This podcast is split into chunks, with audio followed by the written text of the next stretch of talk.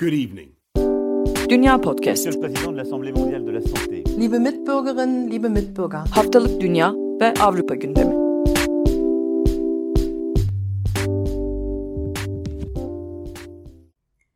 Dünya Podcast'tan herkese merhaba. Ben Nida Dinçtürk. Bu haftada program partnerlerim Seda Karatabanoğlu ve Akın Art'la beraber dünyada neler oldu bunlara bakmaya çalışacağız. Avrupa ekseniyle bakıyoruz ama dünyada da çarpıcı şeyler olduğu zaman bunlara dair de detaylar aktarmaya çalışıyoruz size. Bu hafta aslında üç ülkenin gündeminde de çok wow dediğimiz bir durum yok. Ee, bize göre artık normalleşmiş krizlerle mücadele etmeye çalışıyoruz ama önce Fransa'da neler oldu diye bakalım. Ee, Seda Fransa'da neler oldu geride kalan haftada? Sen programı böyle açtıktan sonra ben bir polisin terör saldırısında öldürüldüğünü anlatacağım Evet. ve bu wow değil olacak. Gerçekten ya felaket. Özür dilerim. Ee, bugün yo aslında bu, bunlar artık hani Fransa içinde olan olaylar olmaya başladı ve ürkütücü olan da bu aslında. Gerçekten programa başladığımızdan evet programa başladığımızdan beri Fransa'da ne kadar çok bu tip cinayet haberi konuşuyoruz. Bunu düşündüm ben de. Fransa gündeminden önce hem Türkiye'yi hem de Amerika'yı ilgilendiren bir gündemle başlamak istiyorum. Bugün ABD Başkanı Joe Biden Ermeni soykırımını tanıdığını açıkladı. Bilindiği gibi Temsilciler Meclisi geçen yıl Ermeni soykırımını kabul etmişti ancak e, Trump bunu kullanmayı reddetmişti. Biden'ın açıklama yapacağı aslında dün basına yansıdı. Erdoğan'la bir telefon görüşmesi gerçekleştirmişti.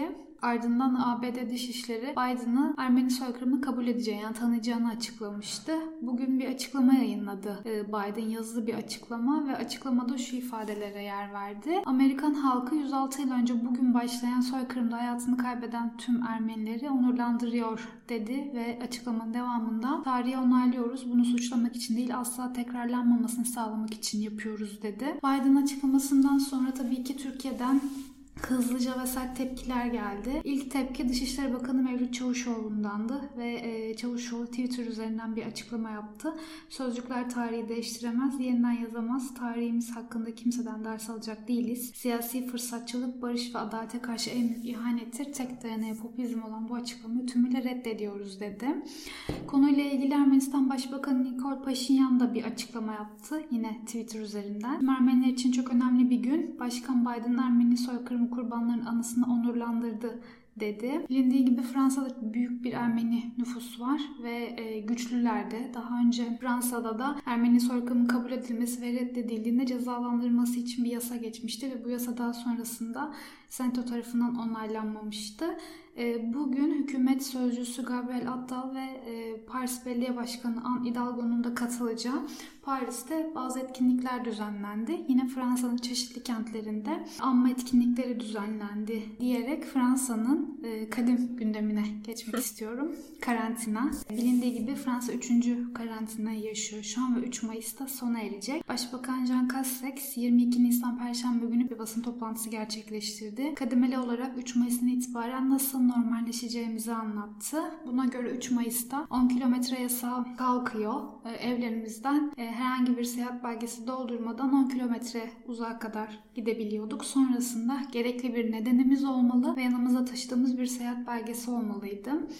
E, Ben ve pek çok Fransız da aslında 3 Mayıs'ta akşam e, 19'da başlayan sokağa çıkma yasağının kalkmasını bekliyorduk. Ancak Castex bunun için erken olduğunu, bu sokağa çıkma yasağının işe yaradığını söyledi. Bunun tekrar Mayıs ortasına değerlendireceğini söyledi. E, salgının gidişatına dair de birkaç açıklamada bulundu Castex. Daha önceki programlarda aktarmıştık birkaç hafta önceye kadar salgının 3. dalgasının zirvesinde olduğumuzu söylüyordu ve yoğun bakım ünitelerinin e, alarm verdiğinden bahsediyordu sık sık Fransız yetkililer. Castex yoğun bakımda tedavi gören hasta sayının hasta sayısının kabul edilebilir bir düzeye indiğini söyledi. Ve yine hafta içi bültende de paylaştığımız gibi 13-17 Mayıs arası restoran, mağaza ve bazı kültür mekanlarının açılabileceğini aktardı. E, bilindiği gibi Fransa'da e, iki haftalık bir okul tatili vardı. Onun öncesinde de bir hafta e, uzaktan eğitime geçmişti tüm okullar kreşten liseye kadar. Pazartesi günü 26 Nisan'da kreş ve ilkokul öğrencileri okula dönüyor. Bir hafta sonra 3 Mayıs'ta ise ortaokul ve lise öğrencileri okula dönecek. Ee, Castex yine aşı hakkında da e, birkaç şey söyledi. E, AstraZeneca'ya güvenmemizi e, ifade etti. Birkaç hafta önce yine Castex aynı İngiltere'de Boris Johnson'da olduğu gibi e, AstraZeneca aşısını olmuştu. E, aşıya dair güçlü şüpheler vardı kan dair diyerek bir sonraki gündeme geçmek istiyorum. Programın başında da aslında söylediğim gibi Fransa'nın ne yazık ki olan gündemi haline geldi terör saldırıları. 23 Nisan'da Fransa'nın başkenti Paris'in güneybatısında yer alan 26 bin nüfusluk Rambouillet şehri ee, belki Türkiye için kasaba olabilir, belki çok küçük bir ilçe olabilir. Paris'in çevresindeki küçük e, şehirlerden bir tanesinde e, bir karakolda bir polis bıçaklı saldırıya uğradı ve hayatını kaybetti.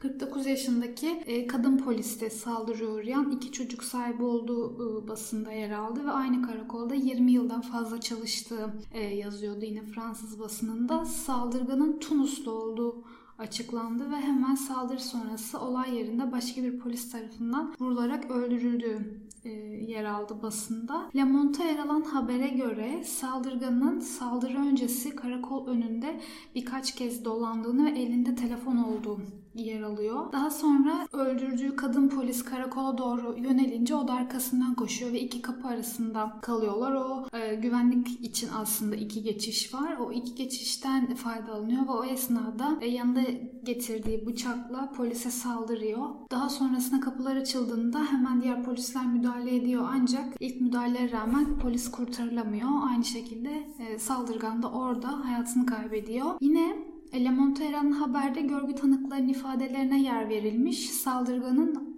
Allah Ekber diye bağırdı ifade ediliyor. Aslında bu e, Türkiye'de yaşayanlar için de e, travmatik bir nida olabilir. Pek çok terör saldırısında da aslında benzer nidayı duyuyoruz. Fransız basınında saldırının Cuma günü yapıldığına dikkat çekiliyor sık sık. Cuma gününün Müslümanlar için önemli yani kutsal bir gün olduğu ve saldırılar için bugünün tercih edildiği söyleniyor. Olay terör saldırısı olarak kabul edildi ve Ulusal Terörle Mücadele Savcılığı soruşturma yürütüyor. Saldırı neden gerçekleşti henüz bilinmiyor. Ee, dediğim gibi saldırganın 36 yaşında Tunuslu olduğu açıklandı. Polis ve istihbarat kayıtlarında kendisi izine rastlanmadı. Yani daha önce polis ya da istihbaratın radarına girmemiş. 2009 yılında Fransa'ya gelmiş ve 10 yıl boyunca 2019'a kadar istisnai bir oturum hakkının olduğu yer alıyor basında. Aralık 2020'den Aralık 2021'e kadar bir yıllık e, normal oturum izni verilmiş bu istisnai durumun dışında. Hemen olaydan sonra İçişleri Bakanı ve Başbakan olayın gerçekleştiği yere gitti ve ikisi de tabii ki kınayan açıklamalarda bulundu. Macron da e, olaydan sonra bir tweet attı ve İslami terörizme karşı mücadelede pes etmeyeceğiz dedi. Bu Macron'un aslında İslami terör saldırılarından sonra sık sık tekrar ettiği bir cümle diyerek Fransa gündemini bitireyim ve sözü Almanya'ya kına vereyim. Tamam. Ben de Covid gündemiyle başlayayım ama çok kısa geçmeye çalışacağım. Çünkü aslında geçen hafta aktardığımız gündem bu hafta nihayete ermiş oldu. Salgın hastalıklarla mücadele yasası kapsamında merkezi düzenlemeler yapabilecek bir yasa tasarısı hazırlamıştı hükümet. Geçen hafta aktardığımız gibi. Bu yasa meclisten geçti. Cumhurbaşkanı tarafından da imzalandı. Bugün 24 Nisan itibariyle de devreye girdi.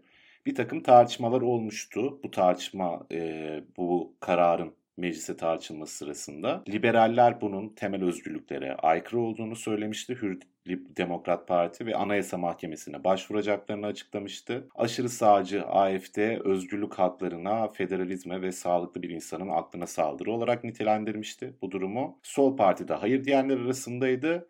Yeşiller ise önlemleri yetersiz bulduğu için çekimsel kalmayı tercih etmişti. Fakat hükümetin sunduğu tasarı dediğim gibi kabul edildi. Çok kabaca şöyle bahsedeyim. Bu tasarının ne içerdiğinden tekrar olacak biraz ama birkaç cümleyle geçeceğim. 100 bin kişi başına kaydedilen yeni ko- koronavirüs vaka sayısı 3 gün arka arkaya 100'ü aşarsa saat 22 ile 5 arasında sokağa çıkmak yasak. Bir haneden en fazla artı bir kişiyle görüşebiliyorsunuz. Günlük ihtiyaç malzemeleri satan işte markettir, bunun gibi yerler ve eczaneler dışında dükkanlar kapanacak. Müze, tiyatro, sinema falan filan gibi yerler kapanacak ki zaten kapalıydı büyük oranda. Ee, okullarda bu insidans değeri %65'i aşarsa yüz yüze eğitime ara verilecek. Bununla birlikte öğrenci ve öğretmenlerin derslere katılması için haftada iki kez test yaptırması gerekecek. Tabii ha, akşam ondan sonra sokağa çıkmaya yasağı deyince Seda bir gülümsedi haklı olarak. Yani, Yani bunun... aydır böyle yaşadığım için. Evet, yok 9'du sonra ona çekildi vesaire ki evet çok manalı değil aslında yani varlığı yok arasında bir durum hakikaten bence de öyle. Bir diğer önemli gelişmeye geçeyim siyasi gelişmeye. Bir belirsizlik vardı Almanya'daki siyasi partilerin önümüzdeki seçimlerde lider tercihlerinin başbakan adaylarının kim olacağına dair. Hem Yeşiller hem Hristiyan Birlik Partileri adaylarını belirledi ki en kuvvetli iki zaten parti görünümünde bu e, partiler şu an Almanya'da. Yeşillerin adayın açıklamasının arkasından yükselişinin Hristiyan Birlik Partilerinin ise düşüşünün sürdüğünü gördük. Şimdi sırayla gidelim. Öncelikle Armin Laschet ismi üzerinde anlaştı Hristiyan Birlik Partileri. Ben açıkçası bunu yapmazlar diye düşünüyordum. Çünkü kamuoyu yoklamaları Laşet'e ilginin çok düşük olduğunu gösteriyordu. Fakat buna rağmen parti merkezinde Laşet'in desteği daha kuvvetli olduğu için Laschet başbakan adayı olarak belirlendi. Şimdi ZDF'in yaptığı Alman kamu yayıncı kuruluşu ankete göre Laschet'i başbakanlığa uygun bulanların oranı %29'muş. Yani bu işi yapabileceğini düşünenlerin oranı. Zöda'yı başbakanlığa uygun bulanların oranı ise %63 civarındaymış. Yani arada çok ciddi bir fark olduğunu söylemek mümkün. Zaten Hristiyan Birlik Partilerinin oyları hem yolsuzluk skandalları hem kötü pandemi yönetimi nedeniyle düşüyordu. Düşmeye devam ettiğini de anketler gösteriyor. Gelelim haftanın yükselen tarafına diyeyim. Yeşiller de başbakan adayını açıkladı. Yeşillerin başbakan adayı partinin eş genel başkanlık görevini de yürüten Annalena Baerbock oldu. Parti içerisinde sevinen ve onaylanan bir isim olduğunu söylemek mümkün. Yeşiller Meclis grubunun da iklim uzmanı kendisi ayrıca. Popülizm ve yabancı düşmanlığı konusunda sert bir tavrı olduğu biliniyor. Eş başkan seçildiğinde o delegelerin %97'sinin oyunu almış. Önemli bir rakam. Yani parti içerisinde ne kadar sevildiğinin bir göstergesi. Hırslı bir politikacı olarak tanınıyor, biliniyor. Basında da böyle lanse ediliyor. Aday olmasaydım yüreğim sızlardı demiş. Yani bunu oldukça isteyen ve bekleyen bir durumu olduğunu da söylemek lazım. Bununla birlikte Yeşillerin programına dair de birkaç detayı vereyim. Çünkü Yeşiller şu anda ikinci parti olarak gözüküyor. Fakat Yeşillerin olmadığı bir iktidar kompozisyonu önümüzdeki süreçte mümkün değil. O yüzden çok çok önemli Yeşillerin ne yapacağı. Ve tarihinde ilk defa Yeşillerin başbakan çıkarma ihtimali var. Bu da siyasi tarih açısından aslında sadece Almanya'nın tarihi açısından değil oldukça önemli. O yüzden buna da değinelim istedim. Kömür enerjisinin tamamen ortadan kaldırılmasını 2038'de hedefliyordu Almanya. Yeşiller bunu geç buluyor ve bunu 2030'a çekmek istiyorlar.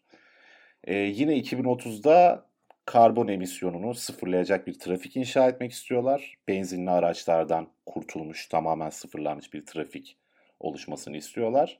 Otoyollarda hız sınırının 130 kilometre olarak belirlenmesini istiyorlar. E, bunu isteyen başka partiler de var. E, ulusal düzeyde bir kira üst sınırı getirilmesini istiyorlar. Bunu SPD'nin de istediğini, Sosyal Demokratların da istediğini geçen hafta aktarmıştık. Hartz FIA'nın e, bu sosyal yardımların diyelim kısaca dönüşmesini istiyorlar. Bu da SPD'nin de programında vardı.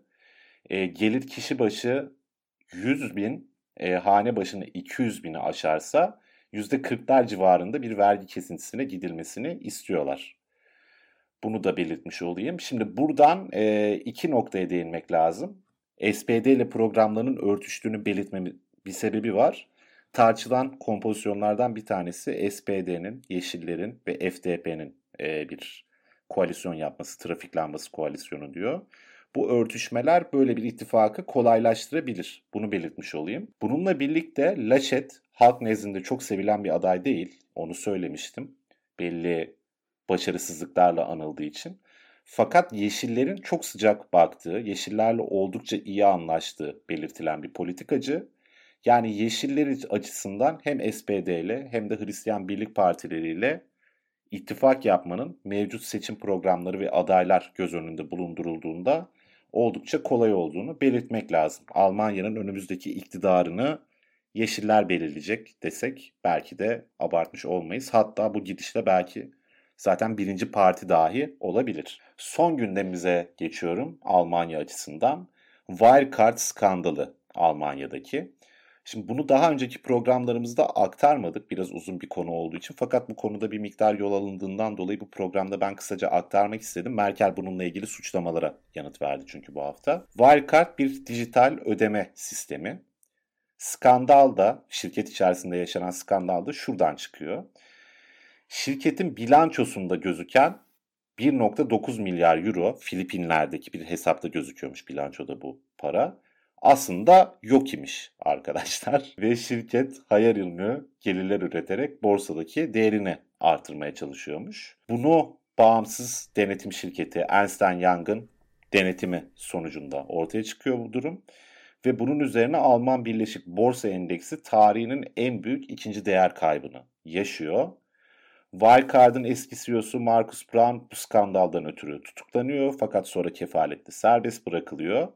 Maliye Bakanı ve SPD'nin başbakan adayı olan şu anda Olaf Scholz'un ise bu yolsuzluktan 2019'un başından beri haberdar olduğu ama bu konuda bir adım atmadığı söyleniyor. Bununla suçlanıyor. Merkel de 2019 yılında Çin'e yaptığı bir gezi sırasında şirket adına lobi faaliyeti yürütmüş.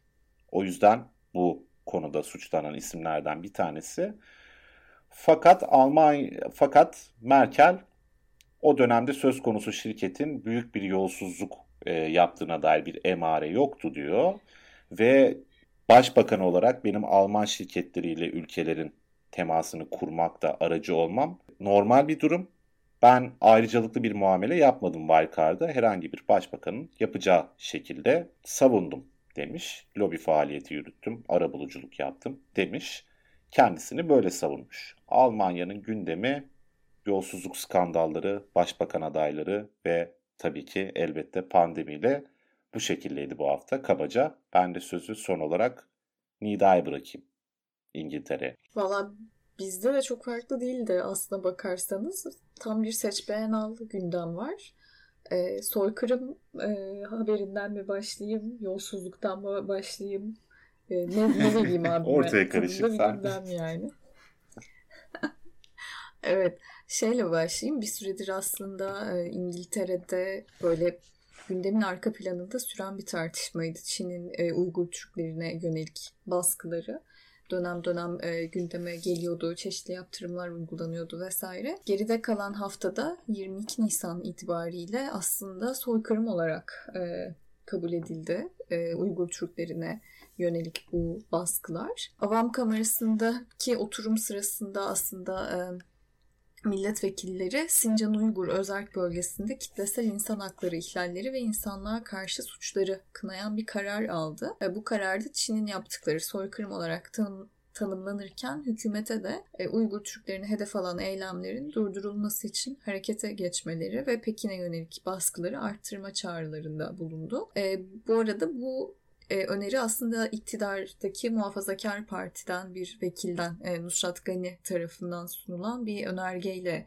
e, gündeme geldi. E, Avam Kamerası'nda da. Tabii bir bağlayıcılığı bulunmuyor. E, hala Çin'e karşı adım atma konusunda hükümet kendi kararlarını almaya devam edebilecek. Fakat bu tartışmalar sürerken aslında ilk defa parlamentoda bu baskıların soykırım olarak anılması elbette tarihe not düşülmesi gereken bir e, detaydı. Onun haricinde geride kalan hafta aslında kraliçenin doğum günüydü ve e, bunlar bu tip e, tarihler İngiltere'de biraz kutlamaya e, açık, şenlikli tırnak içinde sayılabilecek tarihler olmasına rağmen elbette e, kraliçenin eşi Edinburgh Dükü'nün ölümünün üzerinden henüz çok kısa bir zaman geçtiği için ve aslında kraliçenin yası devam ettiği için bir kutlama tadında e, geçmediğini söylemek gerekiyor.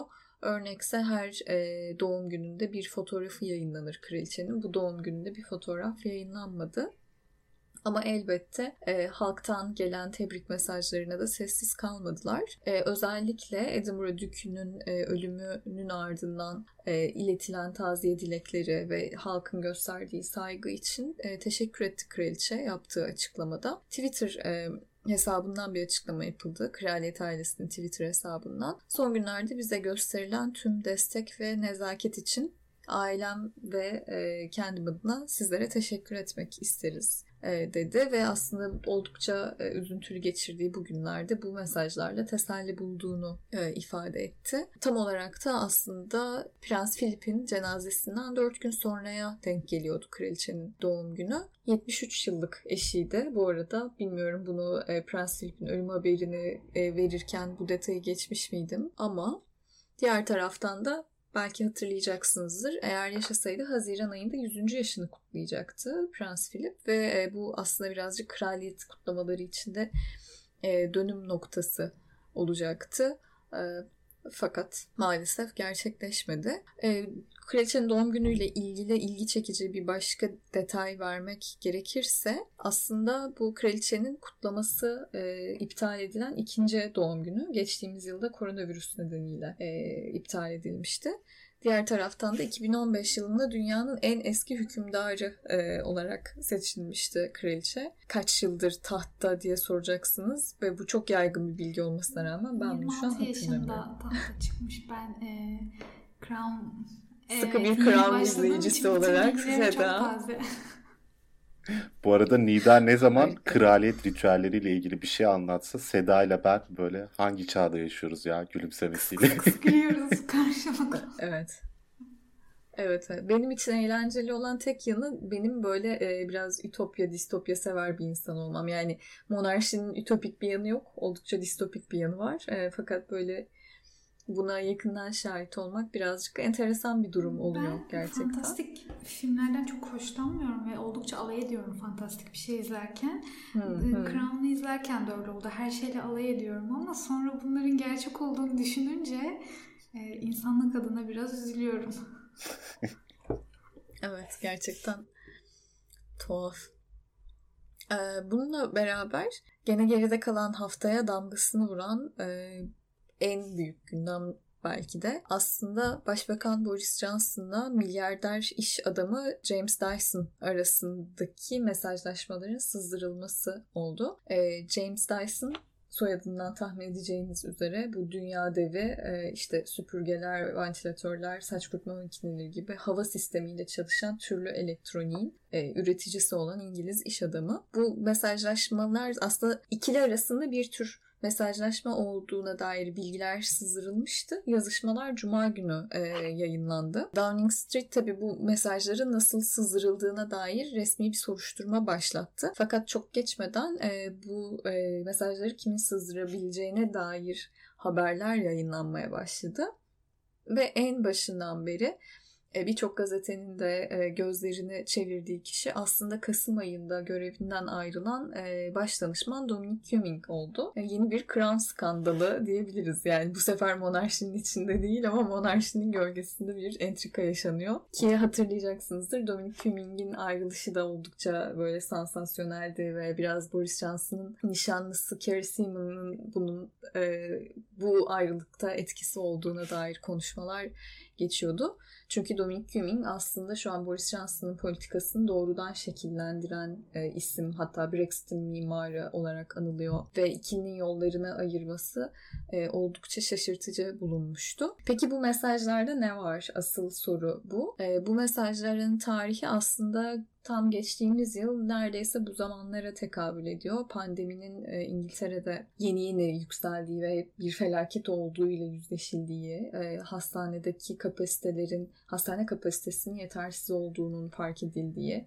ve e, özellikle ventilatör sayılarının ne kadar az olduğuyla yüzleşildiği döneme tekabül ediyor. E, mesajlarda Dyson diyor ki biz e, İngiltere için e, yeni ventilatörler üretebiliriz e, hızlıca fakat bunları üretmek için geçici şirket personeli istihdam etmek gerekiyor. E, bu personel için doğacak ekstra vergiden sorumlu olmamayı ve başbakanın da bu konuda kendisine yardımcı olmasını e, rica ediyor. Burada tartışmalı iki şey var. Tabii bu kadar büyük bir bir iş adamının böyle bir talepte bulunması ve doğrudan başbakanın e, kişisel telefonuna ulaşarak böyle bir talepte bulunmasıyla da eleştirildi.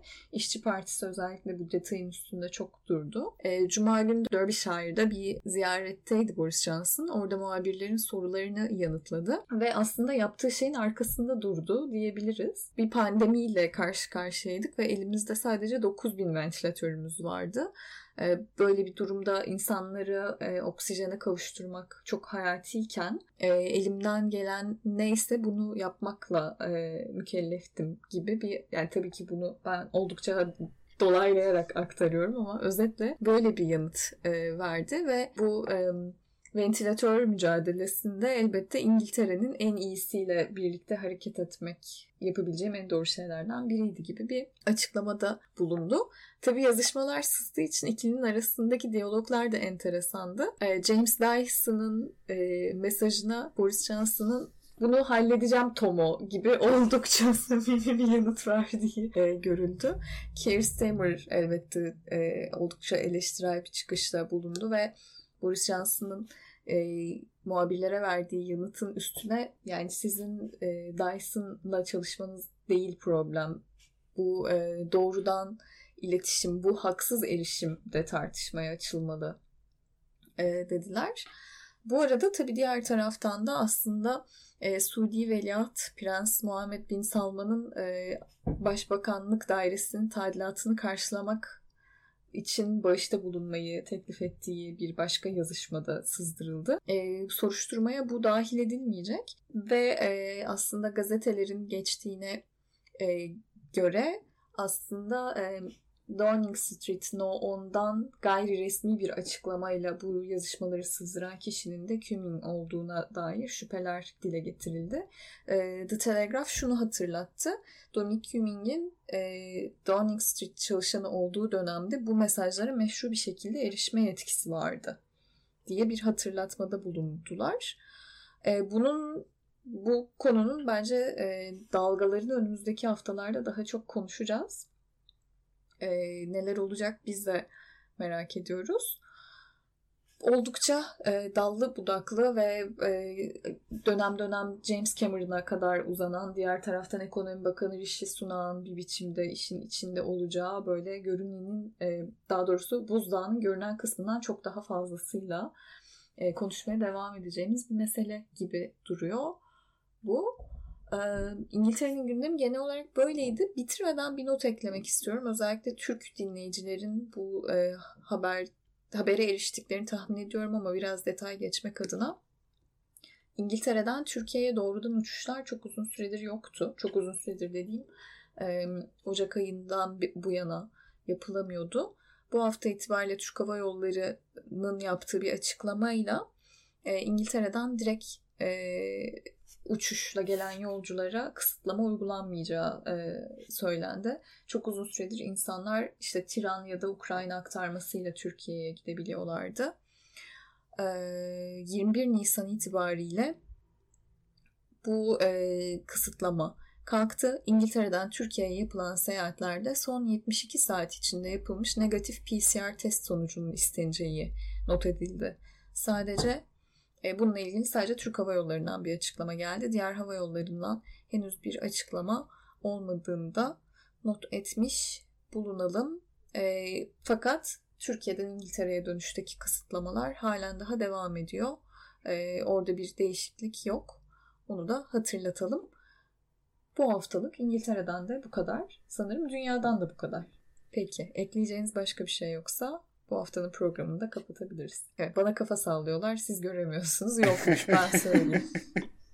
Peki önümüzdeki hafta tekrar burada olacağız. Bitirmeden e, Dünya Podcast'in bültenine, Telegram kanalına abone olmayı unutmayın lütfen. Bizi Instagram'dan ve Twitter'dan da takip edebilirsiniz. Anlık gelişmeleri oradan da sıcağı sıcağına sizlere aktarmaya çalışıyoruz. Haftaya görüşmek üzere. Hoşçakalın. Hoşçakalın. Good evening. Dünya Podcast. Liebe Mitbürgerinnen, liebe Mitbürger. Haftalık Dünya ve Avrupa gündemi.